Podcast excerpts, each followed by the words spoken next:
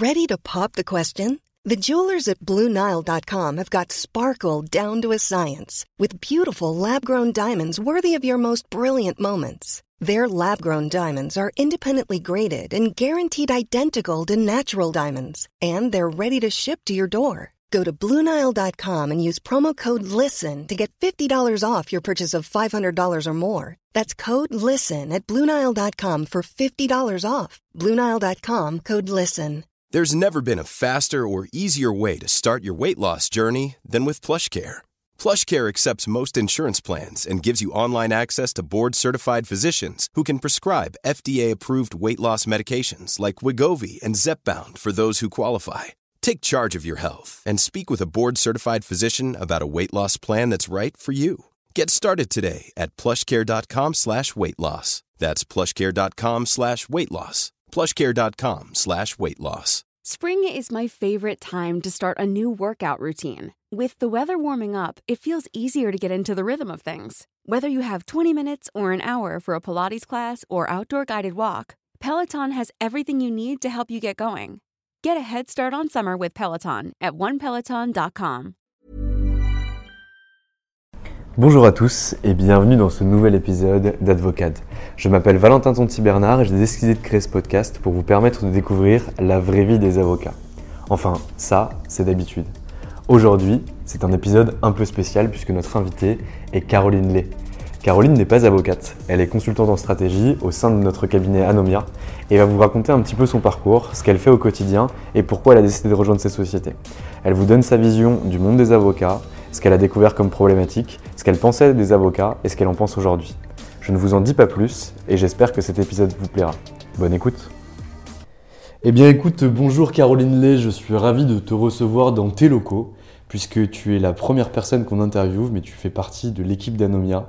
Tu es consultante en stratégie chez nous depuis maintenant quasiment un an et euh, je suis ravi de, de pouvoir t'interroger pour cet épisode inédit qui est peut-être le premier d'une longue série si c'est appelé à nos éditeurs. Bonjour Caroline Lay. Bonjour Valentin et merci de m'accueillir euh, aujourd'hui euh, derrière le micro. Avec plaisir. Bon, D'habitude, tu, fais des, fois des montages, tu fais des fois des, articles pour le podcast. Mais là, c'est la première fois que tu es interviewé. Alors, e, explique-moi un peu qui tu étais avant de rejoindre finalement la société Anomia. Alors, avant de rejoindre Anomia, euh, j'ai fait une école de commerce. Donc, pas du tout de parcours en droit. J'étais à l'ESCP euh, que j'ai effectué après une classe préparatoire. Donc, le parcours assez classique.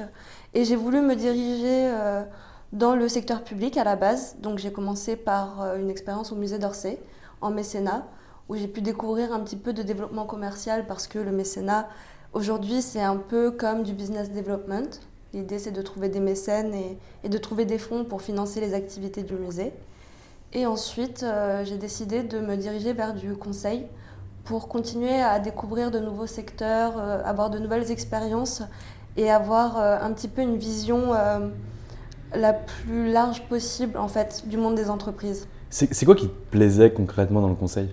Ce qui me plaisait dans le conseil, c'est la diversité des missions c'est qu'on ne s'ennuie jamais parce qu'on reste quelques mois dans une entreprise, on la découvre, puis après on peut euh, effectuer une mission dans une autre entreprise, d'un autre secteur. Et c'est ça qui est génial parce que on voit la complexité de, chaque secteur, on essaye de comprendre les problématiques et les enjeux liés à chaque entreprise, et c'est tout le temps, tout le temps une nouvelle aventure. Et donc l'objectif pour toi, c'est vraiment d'aider les opérationnels, enfin de comprendre l'activité euh, en, interne, comprendre les objectifs de l'entreprise et derrière finalement pouvoir trouver des solutions pour améliorer la vie de l'entreprise. Exactement. Alors ce qui est génial quand on est consultant, c'est qu'on apporte un peu un regard extérieur, un regard neuf, et c'est un peu la force en fait d'un cabinet de conseil c'est de pas forcément faire partie du secteur, même si on peut être plus ou moins spécialisé, mais c'est vraiment de faire partie euh, de, du monde extérieur et d'apporter le regard du monde extérieur sur une activité, euh, que ce soit opérationnelle ou même sur la stratégie d'une entreprise ou d'un cabinet. Très clair.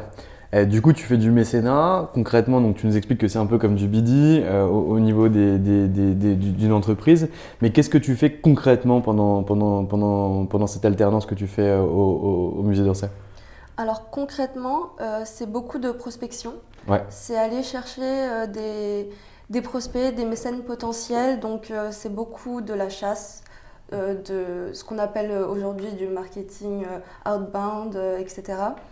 Et également beaucoup d'événementiels parce que l'idée c'est aussi d'essayer de faire de l'inbound, c'est-à-dire d'attirer les prospects euh, au sein de, notre musée, de notre établissement. Donc c'était un peu ces deux stratégies euh, au quotidien, euh, des campagnes d'emailing, de newsletter, de notoriété. Voilà, beaucoup de communication et de marketing, des choses qui peuvent être mises en place dans, dans toutes les entreprises. donc c'est pour ça que le mécénat, c'est pas nécessairement différent en fait des autres entreprises. Très clair, ok. Et est-ce que tu peux nous donner un exemple, alors bien sûr sans citer de nom ou quoi que ce soit, euh, mais d'une campagne que tu as mis en place pour justement aller chercher des fonds pour le musée Orsay, euh, en, expliquant un petit peu les étapes par lesquelles tu es passé? Alors en fait, il faut savoir que la prospection se fait euh, par exposition. Par exemple, moi j'étais beaucoup en charge des expositions, donc l'idée c'est de trouver des mécènes qui pourraient être intéressés par une expo en particulier. Euh, par exemple, si le thème c'est euh, des artistes suisses, peut-être qu'on va contacter des entreprises euh, qui ont un lien avec la Suisse ou en tout cas une certaine affinité. essayer de toujours trouver ce lien-là en fait entre les entreprises et les expositions. Et Donc segmentation dans un premier temps et identification de la cible potentielle. Exactement, c'est ça. On identifie la cible pour essayer ensuite d'aller la toucher, c'est-à-dire de la trouver là où elle est. Donc l'objectif, c'est vraiment d'identifier les canaux par lesquels on, peut, on pourrait passer, que ce soit sur Internet ou euh, via des salons, des événements. Euh, est-ce qu'une entreprise euh, a organisé un salon? Est-ce qu'on doit s'y rendre? Qui a organisé ce salon? Quelle personne de l'entreprise on peut, on peut rencontrer à ce moment-là? C'est vraiment essayer d'aller à son contact. Et ensuite euh, on lui fait une euh, proposition, on parle de notre activité, de l'exposition, et on lui demande si elle a envie d'aller plus loin ou pas. Et euh, si, elle est d'accord, on organise un rendez-vous de prospection en, physique, parce qu'à ce moment-là, c'était plus souvent le cas. Et, elle venait au musée, et là, on entrait dans le détail en fait, du mécénat, de ce que c'était. On expliquait en fait toutes les spécificités, les avantages, pardon les avantages euh, fiscaux. exactement. Et, euh, et, à partir de ce moment-là, on essayait de mettre en place la meilleure offre pour euh, le mécène, en fonction des contreparties qu'il souhaitait, de ce qu'il était prêt à, mettre comme budget en mécénat, des objectifs en fait qu'il avait, qu'il avait à la fin, parce que chaque entreprise a, un objectif différent.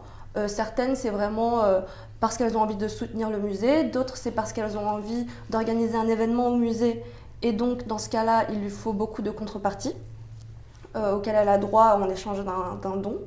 Et en fait, il fallait un peu construire euh, l'offre en fonction du projet et de l'objectif final de, chaque mécène. Et euh, à la fin, on pouvait signer un, contrat de mécénat et, et ensuite, c'était parti. Très clair, c'est ultra pertinent en plus pour les avocats qui font de l'IPIT et qui travaillent sur le marché de l'art d'avoir ces informations-là. Donc merci pour tout ça. Et finalement, euh, ce qu'on fait aujourd'hui, c'est un peu similaire, c'est-à-dire qu'en fait, en termes d'approche, en termes de méthode, euh, bien sûr, on l'applique à la spécificité des cabinets d'avocats, euh, mais dans ce que tu peux dire par rapport à l'identification d'une entreprise pour devenir finalement mécène d'une exposition particulière, on retrouve quand même beaucoup d'étapes par lesquelles on passe nos quotidiens. Oui, je pense que vraiment, ça reste du développement commercial. Et le développement commercial, c'est fondamentalement la même chose que l'on soit dans un secteur public, dans le secteur des avocats en fait, la méthode reste la même. Bien sûr, à chaque fois, on va adapter à son public, évidemment, mais il est nécessaire de passer par certaines étapes. Et je pense que c'est ça qu'on peut retrouver euh, chez les avocats, et c'est ça qu'on essaye de conseiller, enfin, de mettre en place au sein des cabinets. C'est vraiment cette structure et cette méthode qui va permettre, en fait, d'avoir des résultats. Parce qu'aujourd'hui, même le mécénat, même si c'est quelque chose qui semblerait euh, évident et ça reste euh, du don, derrière à la base, euh, il faut pas oublier que il faut quand même aller chercher les gens. C'est pas évident pour eux et quand on connaît pas le mécénat, comme aujourd'hui des gens ne connaissent pas le droit et ne se rendent pas compte en fait de ce qu'ils peuvent faire et comment choisir son avocat, comme comment on choisit une, expo euh, à laquelle on va, on va donner. Enfin, c'est très difficile. Donc je pense qu'il est nécessaire d'aller au contact des clients, de les éduquer à ça de leur montrer en fait ce, ce qu'on peut offrir derrière et, créer vraiment une relation euh, d'échange et de partenariat. Très clair, c'est très très clair. Euh, tu restes combien de temps au, musée d'Orsay? Alors, je suis restée deux ans au musée d'Orsay. Ouais.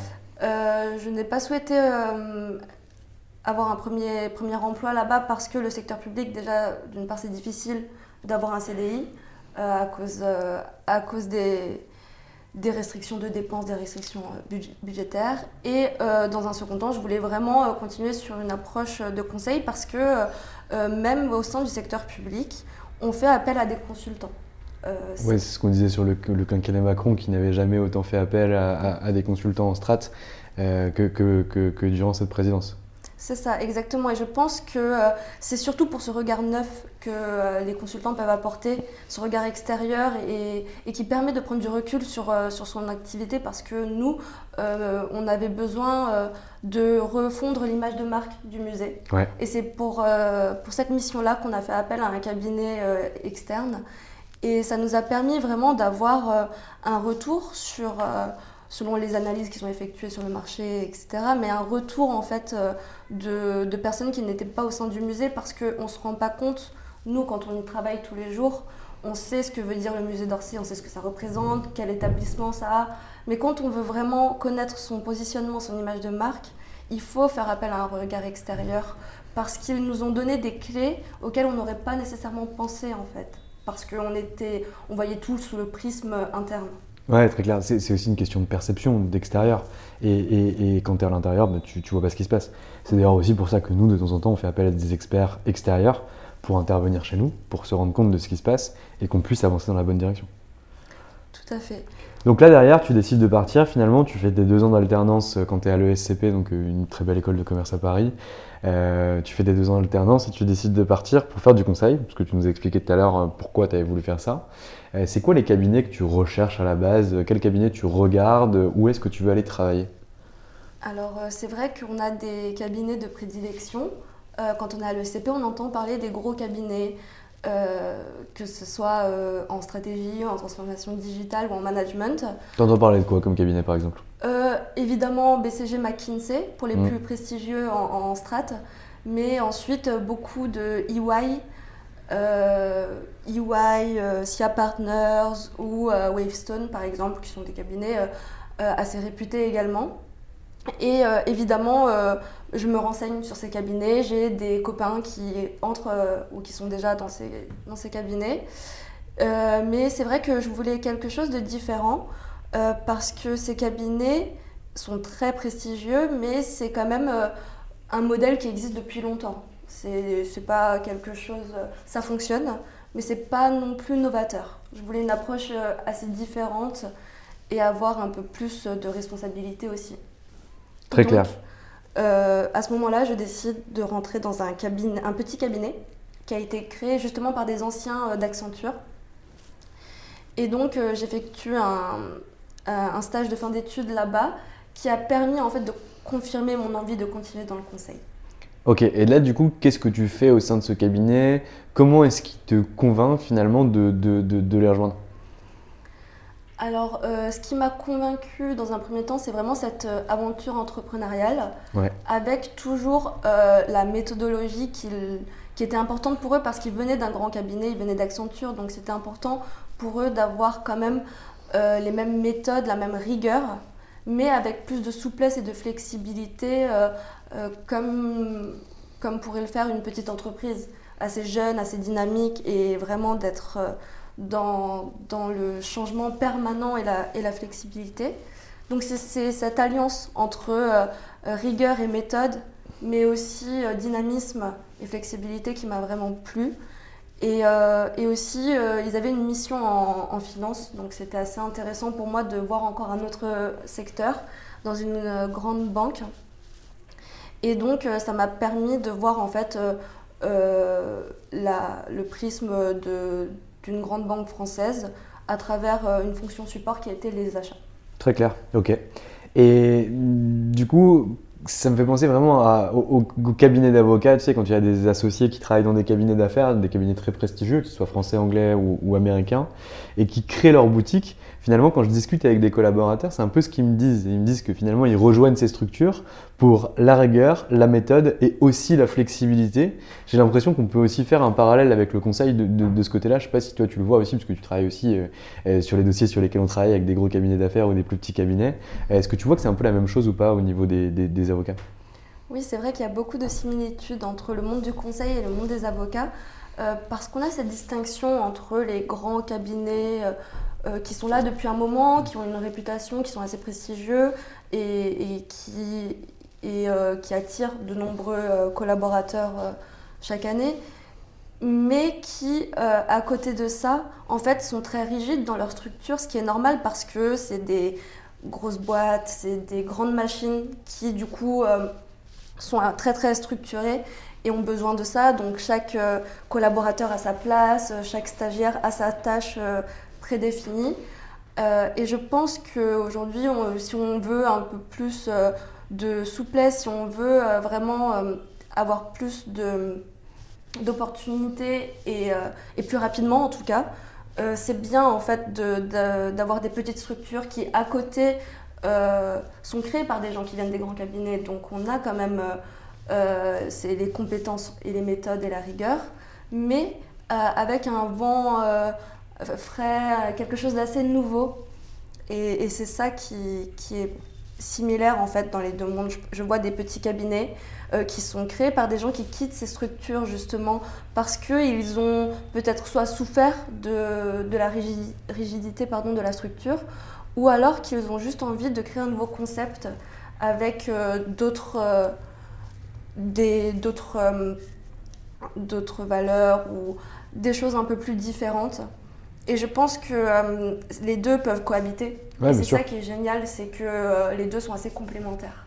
Oui, puis à un moment de ta vie, tu peux euh, vouloir aller bosser dans un énorme cabinet parce que tu as envie d'une belle rémunération, tu as envie d'un beau nom sur ton CV, tu évolues au sein de cette structure et au bout d'un moment, tu te dis, ok, en fait, j'ai deux possibilités, ou peut-être même trois. Soit je deviens associé de ces structures, s'il en a les capacités, soit il devient associé d'une autre structure, différente, plus petite ou autre, soit il crée son cabinet d'avocat. Et en réalité, tu as raison, je pense que les deux peuvent cohabiter, et d'ailleurs cohabitent actuellement, et qu'à des moments de ta vie, tu peux avoir envie de différentes choses. On voit aussi des mouvements inverses, où on a des avocats qui travaillent dans des toutes petites structures euh, très longtemps euh, pendant leur carrière, et qui à un moment donné euh, sont happés, absorbés ou rejoignent un gros cabinet d'affaires pour notamment créer un département. Donc il euh, y, a plein de possibilités et je suis d'accord avec toi, les, deux peuvent cohabiter. Donc finalement, tu fais ce stage de fin d'études dans le cabinet de conseil qui a été créé par les anciens d'Accenture. Et derrière, qu'est-ce que tu fais? Pourquoi tu restes pas là-bas? Euh, Qu'est-ce que tu fais après? Alors je reste pas là-bas parce que j'ai vu euh, la mission en finance et je me suis rendu compte que c'était pas un secteur dans lequel j'avais envie d'évoluer. Puis c'était, il y avait un côté très ingénieur puisque c'était beaucoup de transformation digitale également. Donc euh, c'est pas quelque chose qui, dans lequel je, pensais m'épanouir. Et la question évidemment se repose, est-ce que je rejoins un des grands gros cabinets dont j'ai entendu parler toute ma scolarité ou qu'est-ce que je fais? Euh, si j'ai envie de faire du conseil Parce que c'est vrai que j'ai envie de continuer dans le, dans le, conseil. Et donc je suis tombée sur l'offre d'Anomia euh, qui m'a hum, vraiment plu et qui m'a intriguée à la fois parce que ben, quand on ne connaît pas le monde des avocats, on ne sait pas trop à quoi s'attendre. Mais euh, en tout cas, j'avais envie de découvrir euh, l'entreprise puisque c'était un cabinet de conseil qui se voulait euh, novateur, qui ciblait un marché en particulier et moi j'avais envie de découvrir de nouveaux secteurs parce que j'ai cette curiosité-là.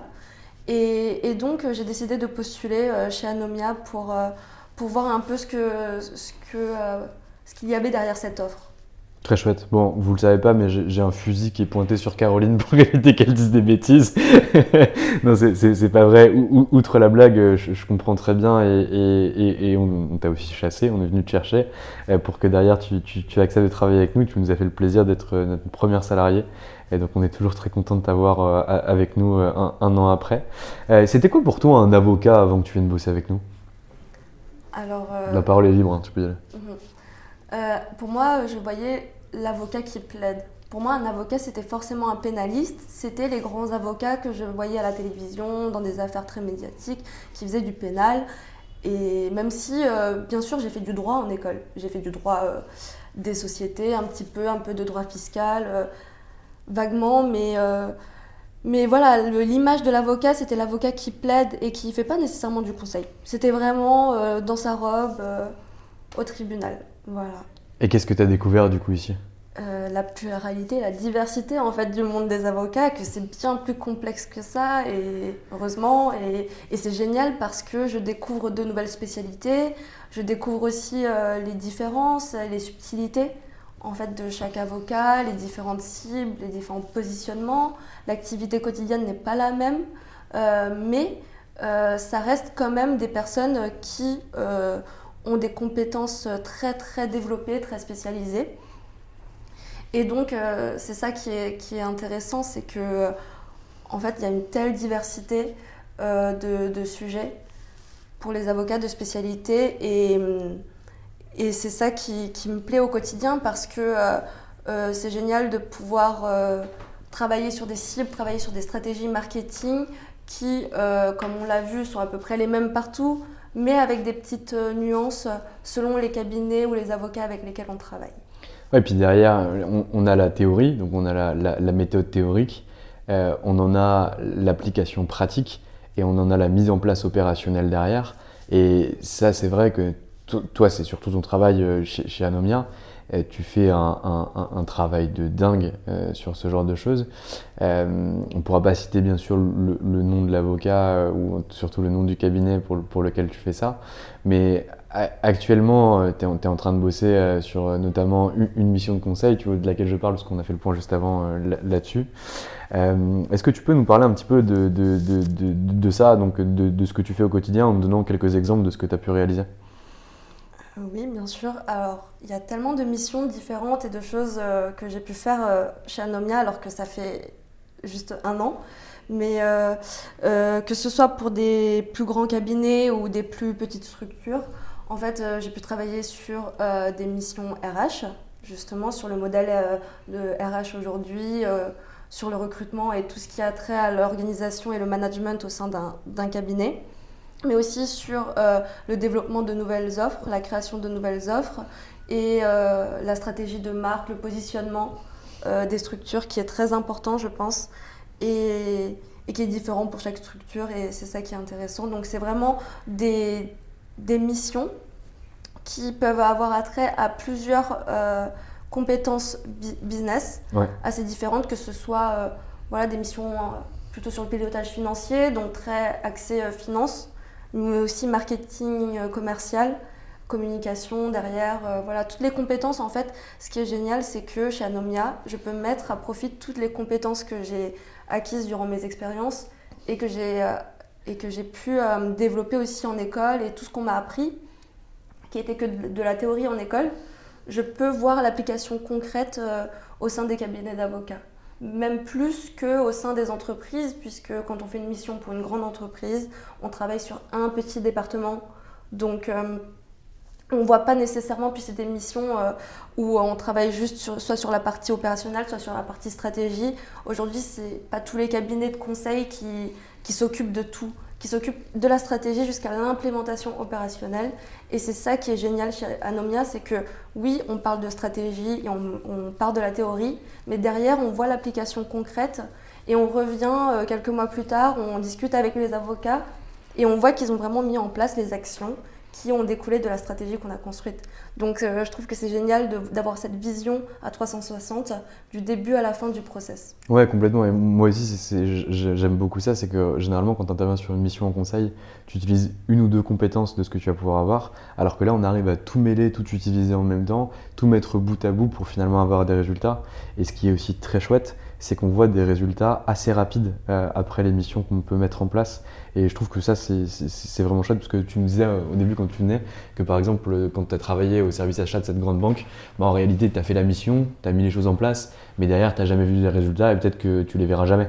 Alors que nous, on a vraiment un, regard bah, qui est toujours tournés vers le cabinet et dont on voit les résultats assez rapidement. Donc ça, c'est vrai que c'est assez bénéfique. Je sais pas si tu vois la même chose toi de ton côté, mais en tout cas, moi, je, le, je, trouve ça assez chouette. Ah oui, c'est ça qui est génial, c'est qu'on le voit, on le ressent et les clients le disent. Euh, quand je discute avec des avocats qui sont euh, passés par les formations ou euh, pour lesquels on a fait des missions de conseil, ils nous le disent concrètement que, que ça a changé.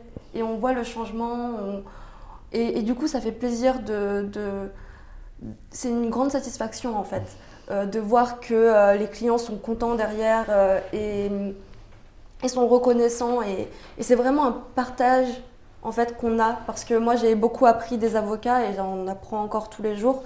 Et eux ils découvrent un peu le monde business et, donc cet échange là permet vraiment d'avoir une grande satisfaction tous les jours au travail. Et c'est génial de recevoir des messages d'avocats qui, qui euh, nous disent euh, à quel point euh, ça les a aidés en fait.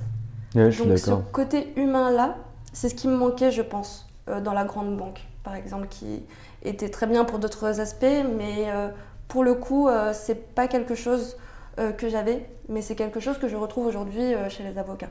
Très clair.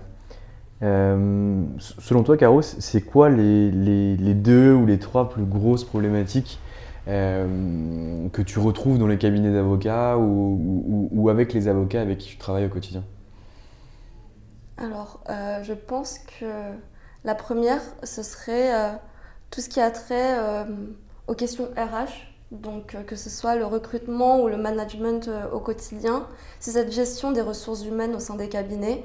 c'est vrai que j'ai découvert le statut particulier des collaborateurs, des associés et en fait tout le fonctionnement euh, des avocats et de la profession aujourd'hui. Et je pense, je ne sais pas si ce sera amené à évoluer dans le futur, euh, peut-être, mais dans tous les cas, euh, à l'heure actuelle, on se rend compte qu'il y a beaucoup de problématiques des avocats associés qui ont du mal à recruter, par exemple. Ça, c'est un grand, grand enjeu. Ou qui n'ont jamais appris à manager une équipe, qui se retrouvent associés et euh, qui du jour au lendemain doivent gérer plusieurs collaborateurs.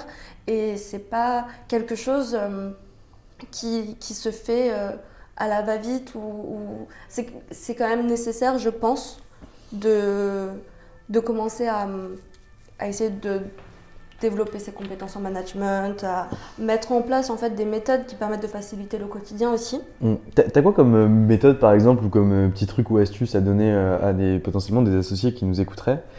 Pour finalement, euh, sans forcément se former, tu vois, mais en, deux, trois trucs ou astuces pour mieux manager et mieux suivre ses équipes Alors, je pense que quelque chose d'important, c'est faire des feedbacks euh, réguliers. En fait, c'est d'essayer de se mettre un point régulièrement, toutes les deux, trois semaines ou même tous les mois, mais d'avoir des feedbacks réguliers parce qu'on ne peut pas attendre l'entretien annuel pour faire mm. un feedback sur un an de travail alors qu'il y a eu par exemple 17 dossiers différents. Mais je vais être un peu provocateur, je, joue le rôle de l'avocat associé, mais attends, euh, moi Caroline, euh, les feedbacks je les fais à mon collab, euh, quand il me rend un dossier, etc., je lui dis, quand il est sur le coin de mon bureau, bah ça ça va pas, ça va pas, ça va pas. Est-ce que c'est ça faire un feedback? En fait, le feedback, il doit se faire à 360. C'est pour ça que c'est bien d'instaurer un point un peu officiel et pas le faire officieusement. Parce que le feedback, déjà, il est dans les deux sens. Euh, il faut que l'associé fasse un feedback sur le travail euh, et que euh, le collaborateur, en retour, fasse aussi un feedback sur le management. Parce qu'il faut s'améliorer en continu, c'est normal. Et, donc, il faut instaurer, mais ne serait-ce que 15 minutes d'échange officiel qui permet de désamorcer les problèmes, de ne pas laisser non plus quelque chose empirer.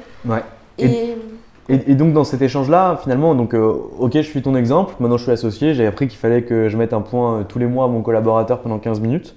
Euh, ça se passe comment? Je lui mets dans son agenda, on discute juste, on note des choses, on fixe des objectifs, on fait quoi? Alors, fixer les objectifs, normalement, ça se fait en amont, dans des points un peu plus complets, à l'entretien annuel par exemple. non, là, ça va être plus, oui, mettre un point dans l'agenda pour être sûr de le faire, pour pas l'oublier parce que sinon on a tendance à se laisser submerger par, euh, par les urgences quotidiennes. Donc on se met le point et euh, c'est surtout, euh, voilà, peut-être autour d'un café, discuter, mais vraiment être à l'écoute de l'autre et avoir ce temps. Ça peut durer parfois plus longtemps, parfois moins parce qu'on a moins de choses à dire, il y a eu moins de, moins de dossiers ou moins de sujets. Mais voilà, cette régularité est très importante en fait. Ok. Et on consigne pas les points d'amélioration ou les solutions qu'on a trouvées à des problématiques? Pardon on consigne, pardon, on consigne pas les, Ah, les, les, points qu'on a trouvés, les points d'amélioration qu'on a trouvés. Par exemple, je sais pas, moi, t'es es, ma collaboratrice, tu me dis, écoute, Val, voilà, moi, en termes de process par rapport à l'arrivée des formulaires et des demandes de programmes sur le site internet, euh, je trouve qu'on gère mal, etc. Je, je dois juste te dire OK, etc. Ou est-ce qu'on doit essayer de trouver des solutions, de les écrire quelque part pour que justement le problème soit réglé? Ah non, le mieux c'est quand même de garder une trace écrite à chaque fois Ouais. euh, pour voir l'évolution et voir si euh, les problèmes ont été réglés, si on a encore besoin en fait de, de parler de tel ou tel euh, problème. Ouais. Et ça permet aussi euh, d'avoir une garantie parce que voilà, ces, points-là, c'est aussi la trace en fait de l'évolution. C'est si jamais par exemple, on, on a oublié, on pense avoir oublié quelque chose, on peut se référer en fait au dernier point, à ce qui a été écrit, et dans ce cas-là, on se rappelle un peu des, problématiques à, régler pour, pour le mois suivant, par exemple. Et imagine, je suis associé du coup, mais j'ai trois collaborateurs. Non, j'ai pardon, j'ai huit collaborateurs. J'ai deux seniors, euh, trois mid et euh, trois juniors. Est-ce que je dois faire moi personnellement associé un point euh, euh, mensuel avec chacun d'entre eux, ou est-ce que je dois faire un point finalement avec mes seniors et mes seniors font un point avec mes mid et mes juniors? Alors, euh, c'est impossible, je pense, aujourd'hui pour un associé de prendre le temps euh, pour tout le monde. Et c'est pour ça qu'en fait, euh, il y a une hiérarchisation et qu'il y a des seniors, des mid et des juniors. C'est pour éviter justement de faire perdre du temps à l'associé qui est d'autant plus précieux parce qu'il a des, plus de responsabilités. Ouais. Et donc, l'idée, c'est d'avoir des échanges entre le junior et le mid, le mid et le senior, et le senior et l'associé. Et donc le senior finalement euh, donne son point de vue personnel et remonte aussi les problématiques et ce qui pourrait être amélioré par les gens qui dirigent lui-même. Tout à fait. Il fait un peu la transition entre les associés et ce qui se passe euh, chez les collaborateurs juniors. Ouais. Ça doit faire le pont et, et ça permet de, un gain de temps pour tout le monde et, euh, et à chacun d'avoir un retour sur ce qu'il ce qu'il fait. oui. Ok, donc là c'est des petits conseils mana, gratos, merci Caro. Euh, et, et les conseils en termes de recrutement, tu as dit qu'en ce moment c'était un peu compliqué pour les cabinets d'avocats de recruter. Euh, selon toi, c'est quoi les problèmes aujourd'hui euh, qu'il y a sur le, le- le marché des collaborateurs et qui fait que les cabinets d'avocats galèrent à recruter? En fait, je pense que le principal problème, c'est le manque de structure et, et- et de méthode parce que le recrutement, ça se prépare et euh, ça, ne se fait pas euh, à la va-vite. C'est quelque chose qui demande quand même euh, une certaine rigueur toujours. Et il existe des méthodes pour, mettre en place un bon recrutement. Et, d'abord, ça demande de définir son besoin en interne. C'est-à-dire que euh, on se rend vite compte euh, qu'on manque de temps et qu'il nous faut euh, de nouvelles personnes, de nouvelles recrues. Mais maintenant, euh, quel type de personnes Est-ce qu'on on a besoin de seniors, de mid ou de juniors ou même de stagiaires? En fait, ça, c'est important de prendre le temps de se poser et, et- et d'essayer de définir son besoin. Ouais. Et, Et- comment on identifie euh, finalement le besoin? Comment je sais si j'ai besoin d'un senior ou d'un junior? Alors ça, ça va dépendre euh, et du positionnement que le cabinet souhaite avoir et euh, de, du, taux euh, de leverage euh, du, cabinet qui en fait dépend du temps que l'associé souhaite consacrer à telle ou telle activité. Si par exemple je souhaite faire plus de développement et que je souhaite faire moins de production sur des dossiers très complexes, dans ce cas-là, peut-être que j'aurais besoin d'un senior. Alors que si s'il s'agit s'il euh, s'agit pardon juste d'appuyer aujourd'hui euh, les collaborateurs juniors qui sont déjà là, peut-être que c'est juste un junior ou un stagiaire dont j'ai besoin. Très clair. Donc finalement, on se positionne par rapport au rôle de l'associé et ce dont l'associé a pour objectif. Est-ce que je veux plus développer? Est-ce que je veux euh, être appuyé par quelqu'un? Est-ce que je veux transmettre? Euh, Est-ce que je veux euh, finalement dupliquer mon activité? En fonction de ça, on va se dire, OK, par rapport à ce que je recherche, il me faut telle typologie de profil et cette typologie de profil va accomplir telle tâche, telle tâche, telle tâche, telle tâche en interne et pour accomplir ces tâches-là, doit avoir telle compétence et donc à telle seniorité. C'est ça? Exactement. En fait, l'idée de définir son besoin, c'est de voir derrière quel profil peut euh, correspondre au mieux à notre besoin. Et donc, euh, mettre tout ça par écrit va nous permettre de construire une- ce qu'on appelle euh, une scorecard. Ouais.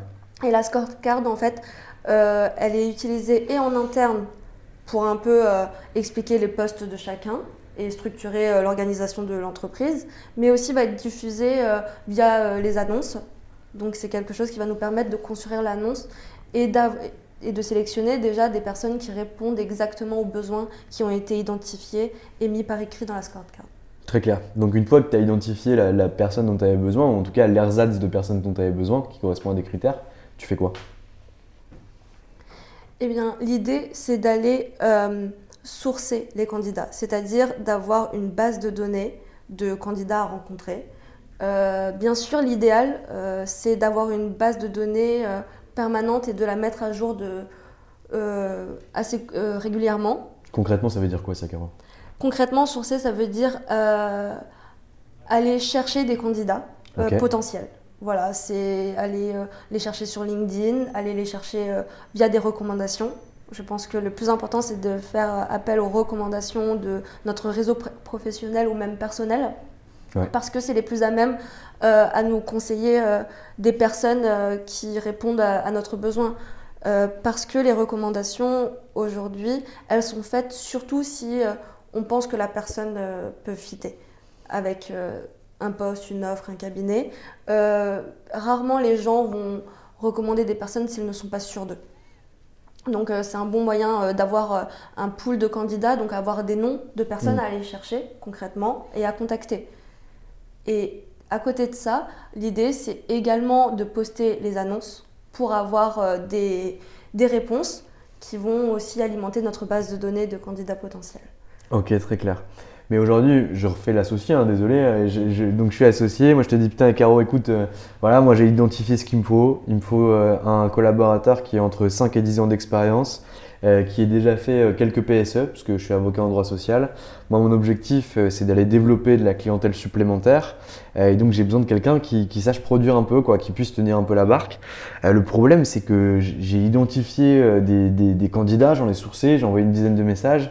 j'ai eu que des réponses négatives.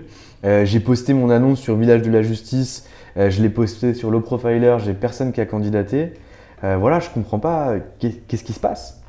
Qu'est-ce que tu me recommandes de faire? Qu'est-ce qui va pas chez moi? Alors, la première chose, c'est est-ce qu'on a bien défini le besoin? Est-ce que dans l'offre qui a été postée, on a bien toutes les informations nécessaires? Parce qu'une offre aujourd'hui, elle doit contenir un minimum d'informations. Aujourd'hui, personne ne postule si on n'est pas sûr en fait derrière euh, d'avoir les tâches qu'on va effectuer, de bien comprendre le job, de bien comprendre un peu, d'avoir une description du cabinet. Euh, ces informations-là sont très importantes et également les objectifs qu'on sera amené à avoir au sein de ce poste parce que si on n'arrive pas déjà à se projeter dès l'annonce, oui, nécessairement, on aura moins envie de, de postuler. Ouais, clairement. Et puis aussi ce que le cabinet va offrir. Est-ce qu'il est mhm. OK sur le télétravail? Est-ce qu'il est OK sur le flexi-travail? Est-ce qu'il va me filer un budget pour que je puisse aller me former? Euh, Est-ce qu'il va me filer des trucs à la salle de sport pour que je puisse avancer? Est-ce que je vais me taper un week-end de ski avec tous mes autres collaborateurs? Euh, Combien je vais être payé? Parce qu'il n'y a aucune rémunération sur les offres qui sont postées. Est-ce que ça, c'est une bonne chose selon toi ou pas Qu'il n'y ait pas de rémunération sur les offres postées? Alors, L'idéal, ce serait vraiment de mettre euh, un ordre de grandeur, bien sûr, qui va être négocié en fonction du profil de la personne, de ses expériences, etc. Mais euh, il faut avoir, un, avoir, euh, pardon, avoir un, un, ordre de grandeur qui va permettre, en fait, déjà de filtrer. Parce qu'une annonce bien faite vous fait gagner du temps, dans la mesure où elle permet de filtrer directement les personnes qui ne, qui ne correspondent pas aux critères. Ouais, je suis assez d'accord. Puis ça permet aussi aux gens de pouvoir venir. Je sais pas, si nous on n'avait pas mis le montant euh, de, de, de, ce qu'on allait te payer, euh, est-ce que tu aurais candidaté chez nous? Parce qu'on a un cabinet de conseil qui est quand même petit, ou en tout cas qui était petit quand tu es venu, parce que tu étais la première salariée à arriver. Euh, si, si, on n'avait pas mis le montant, est-ce que tu aurais quand même candidaté? En transparence, hein, enfin, c'est pas obligé de. Peut-être pas. Je pense que c'était pour, moi, pour moi un critère de savoir quand même dans, dans quoi j'allais mettre les pieds pour pas faire perdre du temps et à et à, Nomia et, euh, et à moi. Ok, très clair. Donc ça c'est par rapport au, recrutement. Donc on a vu amélioration en termes de mana, management, pardon, amélioration en termes de recrutement. Est-ce que tu vois d'autres points euh, qui, qui, pourraient être acquis par les avocats ou par les cabinets? Euh, qui, qui, pourraient être pertinents pour leur évolution Je pense que euh, la structuration de l'activité au niveau notamment du pilotage financier, Ouais. c'est quelque chose, c'est un grand, grand enjeu aujourd'hui parce que les avocats euh, euh, produisent énormément, euh, c'est leur métier, mais à côté de ça, en fait, euh, ils ne prennent pas assez le temps de gérer le côté business, euh, le côté assez entreprise parce que c'est des chefs d'entreprise. Euh, c'est des gens qui gèrent des cabinets, qui font euh, un certain chiffre d'affaires. Et donc, ce chiffre d'affaires et ces indicateurs financiers, il faut les suivre. Parce qu'aujourd'hui, si on veut développer euh, son entreprise, il faut savoir combien elle fait, quelle est notre rentabilité, quels sont les leviers de croissance possibles et d'où vient le chiffre d'affaires. C'est vrai que j'avais oublié ça, mais la, première fois que, que, tu es monté sur une mission, peu après ton arrivée, et tu m'as dit mais, mais je comprends pas euh, Val, euh, tu, me donnes euh, tro- trois indicateurs financiers qui sont suivis par le cabinet qu'on doit accompagner. C'est la trésorerie, donc ils suivent leur compte bancaire, le chiffre d'affaires facturé et les encaissements. Et tu me dis mais il n'y a pas de catégorisation par activité, il n'y a pas de rentabilité, comment est-ce que je fais, etc. Et je me souviens que ça t'avait choqué, tu, tu me le rappelles en, en- regardant ça. Mais c'est vrai qu'en entreprise, quand tu as travaillé en conseil, tu voyais pas du tout ça. Non, en entreprise c'est normal et d'ailleurs on a une liste d'indicateurs. Mm. euh, voilà, chaque euh, entreprise euh, a même ses propres indicateurs, mais euh, l'idée c'est de suivre son activité pour dégager une stratégie derrière. Parce Ouais. que sinon on se fonde sur quoi si on se fonde pas sur des chiffres? Son instinct. L'instinct c'est bien, mais c'est pas toujours la voie de la raison. Donc euh, c'est mieux de pouvoir euh, avoir une preuve et, et des éléments tangibles pour euh, mettre en place une stratégie et développer sa- sa structure. Ok, concrètement, là, je sais pas, il y a un avocat qui nous écoute, il sait pas comment calculer sa renta, comment il fait? Tu lui conseilles de faire, quoi? De faire quoi? Alors déjà, quelque chose de très très important, c'est de suivre euh, son temps parce que c'est ce qu'il vend. Et euh, c'est d'essayer de déterminer en fait euh, euh, combien de temps il passe sur un dossier Ouais. pour ensuite voir euh, la rentabilité parce qu'elle va dépendre en fait du coût de, de son temps. Si par exemple euh, c'est un associé qui passe 12 heures sur un, un dossier, Ouais.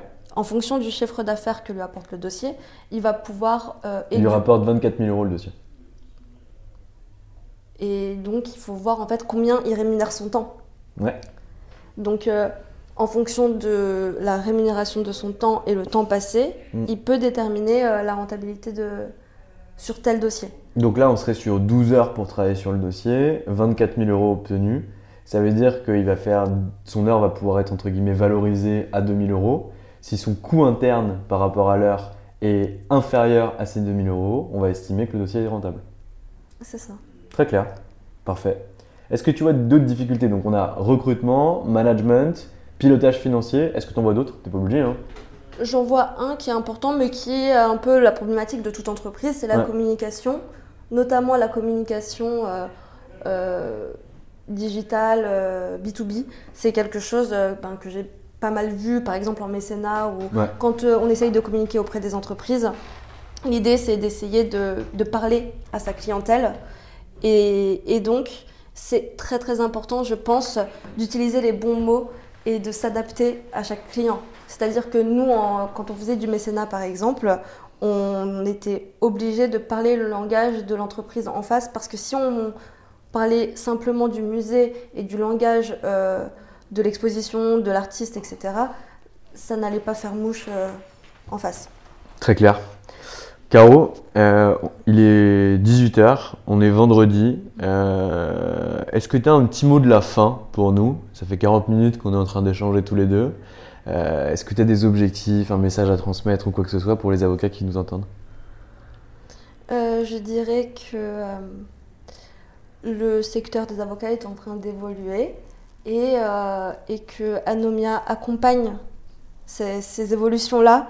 Et je pense que euh, oui, il faut être un peu moins réticent au changement et, euh, et essayer d'avoir toujours un regard neuf parce que c'est une profession qui est très intéressante et qui tend à se développer de plus en plus. Donc je pense que c'est nécessaire de sortir un peu la tête euh, du guidon et, et de se dire, bon, maintenant, euh, qu'est-ce que je fais pour ma structure, comment j'évolue avec le marché et en même temps que, que le marché. Caro, je te remercie pour le temps que, que, tu m'as accordé. Euh, je sais que c'est un exercice qui est compliqué. Je t'ai pris en plus euh, au dernier moment pour se dire monte, on va faire un podcast, j'ai une idée. Donc merci de t'être prêté à l'exercice et je te souhaite une belle journée, un très bon week-end. Merci à toi. Bon week-end. Et voilà, c'est fini pour aujourd'hui. J'espère que cet épisode vous a plu. Pour découvrir tous les contenus qu'Anomia propose, vous pouvez vous rendre sur www.anomia.fr. Vous y trouverez des vidéos, des podcasts, des articles et également nos propositions de formation et d'accompagnement dédiées aux avocats, dédiées au business des avocats. Je vous souhaite une excellente journée et n'hésitez surtout pas à nous contacter. À bientôt. Even on a budget, quality is non-negotiable. That's why Quince is the place to score high-end essentials at 50 to 80% less than similar brands. Get your hands on buttery soft cashmere sweaters from just 60 bucks, Italian leather jackets, and so much more. And the best part about Quince, they exclusively partner with factories committed to safe, ethical, and responsible manufacturing. Elevate your style without the elevated price tag with Quince. Go to quince.com slash upgrade for free shipping and 365-day returns. Mom deserves the best, and there's no better place to shop for Mother's Day than Whole Foods Market. They're your destination for unbeatable savings, from premium gifts to show-stopping flowers and irresistible desserts. Start by saving 33% with Prime on all body care and candles. Then get a 15-stem bunch of tulips for just $9.99 each with Prime. Round out Mom's menu with festive rosé, irresistible berry chantilly cake, and more special treats. Come celebrate Mother's Day at Whole Foods Market.